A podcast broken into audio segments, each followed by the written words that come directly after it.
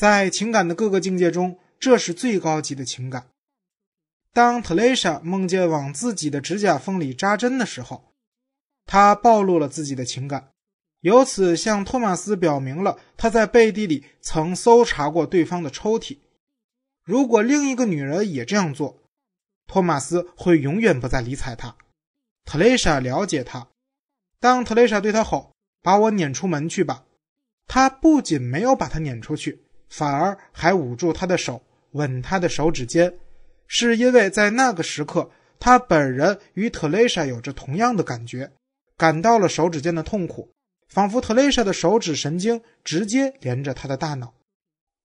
要是不具备同情心这一魔鬼之禀赋，那必定会冷酷地谴责特蕾莎的行为，因为别人的隐私是神圣不可侵犯的，绝对不能打开别人珍藏私人信件的抽屉。可是。同情心已经变为托马斯的命运，他甚至觉得自己跪在写字桌打开的抽屉前，无法让自己的目光从萨宾娜书写的词句中移开。他理解特蕾莎，他不仅无力责怪她，反而因此更喜欢她了。特蕾莎的举止越来越粗鲁，越来越不近情理。两年前，他发现了托马斯的不忠。从此每况愈下，没有任何出路。怎么回事？难道他就不能断绝那些性友谊吗？不能，不然定会使他撕心裂肺。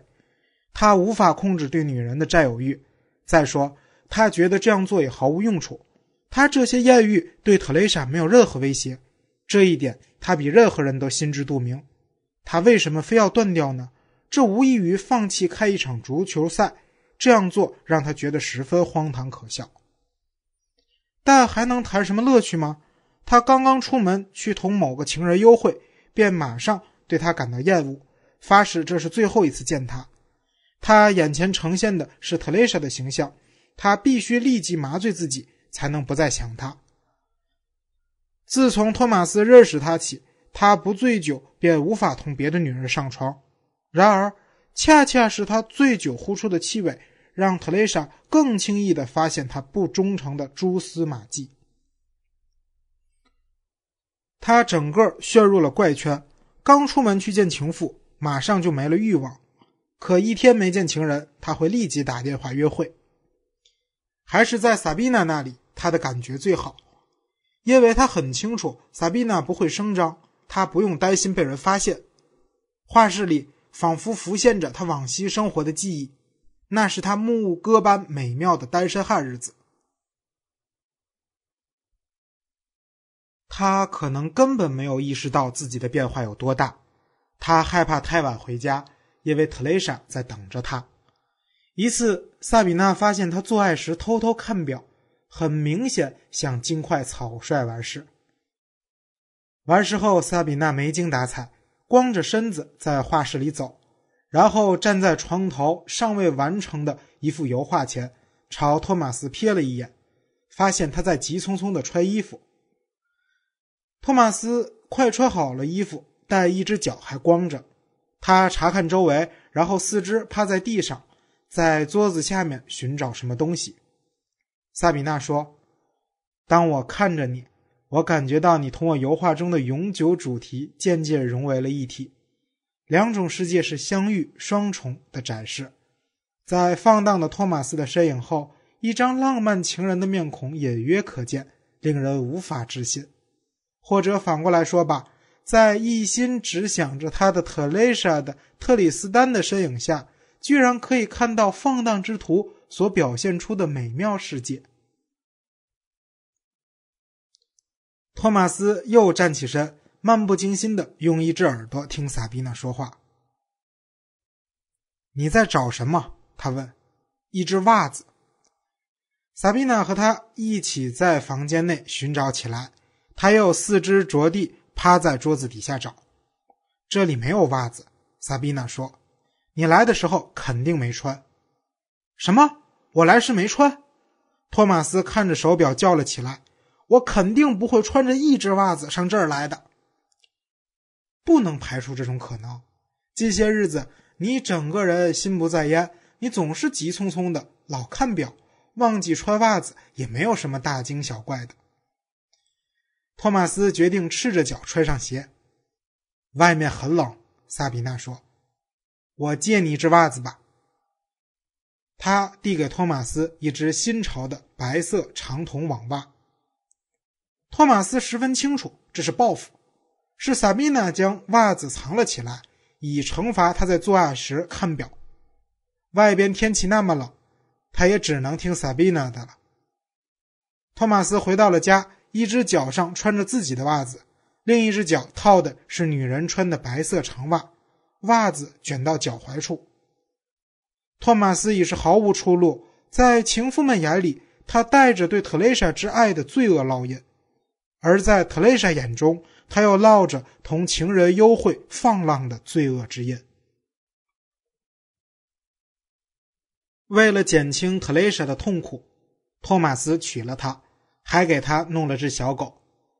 小狗是托马斯同事的一头圣伯尔纳纯种母狗生的，公狗是邻居家的一头狼狗。没人要这样一窝小杂种，可把他们杀了，他的同事又于心不忍。托马斯不得不在那窝小狗中挑一只。他知道没有被选中的是死的命。他觉得自己简直像是个共和国总统。四个死刑犯中只能赦免一个。他最终选了其中一只，是一只母的，身体模样像狼狗，可头很像那只圣伯尔纳纯种母狗。他把小狗带给了特蕾莎，他抱起小家伙紧贴在怀里，不料这畜生尿了他一裙子。得给他起个名字。托马斯想，别人一听到这个名字就知道是特蕾莎的狗。他想起当初他不打招呼来到布拉格时，腋下夹着一本书。他于是提出，那狗就叫托尔斯泰吧。不能叫托尔斯泰，因为这是个小丫头。特蕾莎反驳说：“倒可以叫她安娜·卡列宁娜。”不能叫她安娜·卡列宁娜。一个女人的嘴根本不会长得这么滑稽，托马斯说：“不如叫卡列宁。”对，卡列宁，这正是我原来一直想象的。叫他卡列宁会不会造成他的性倒错？有可能。要是主人总用公狗的名字来叫一条母狗，那母狗很可能产生同性恋倾向。托马斯说：“事情太奇怪了。”托马斯预见的事情果真发生了。通常。母狗更依赖男主人，而不是女主人。但卡列宁恰恰相反，他铁了心跟特蕾莎亲。托马斯对他心怀感激之情，他常抚摸着他的头，对卡列宁说：“卡列宁，你做的对，我期待你的正是这一点。那是我一个人做不到，你得帮我。但是即使有卡列宁的帮助，他还是无法让特蕾莎幸福。”俄国人的坦克占领了他的国家十来天后，他才明白了这一点。那是在一九六八年八月，苏黎世有一家医院的院长托马斯是在一次国际研讨会上同他结识的。他每天都从苏黎世给托马斯打电话，他为托马斯担惊受怕，主动提出给他提供一份工作。瑞士那位院长的好意，托马斯毫不犹豫地回绝了。这完全因为特蕾莎的缘故。他觉得特蕾莎是不想走的。况且占领的最初七个日子，他是在一种兴奋的状态中度过的，简直像是某种幸福。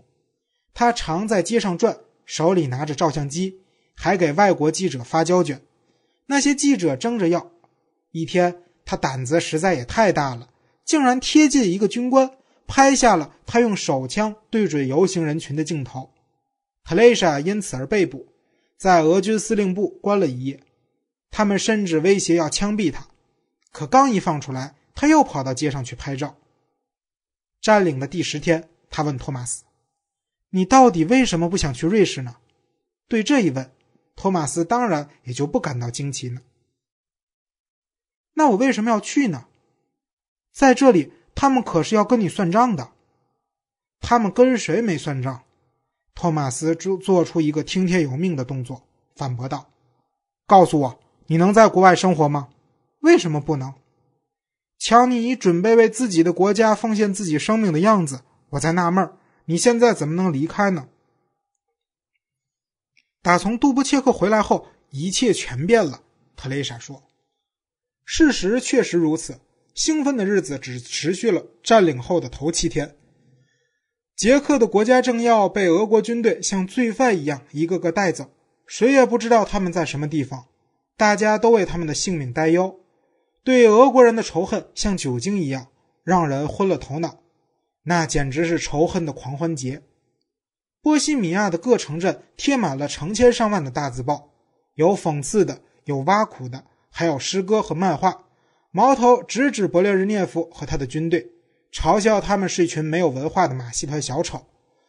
但是天下没有永远不散的节日，就在这些日子里。俄国人强迫那帮被劫持的捷克政要妥协，在莫斯科签了协议。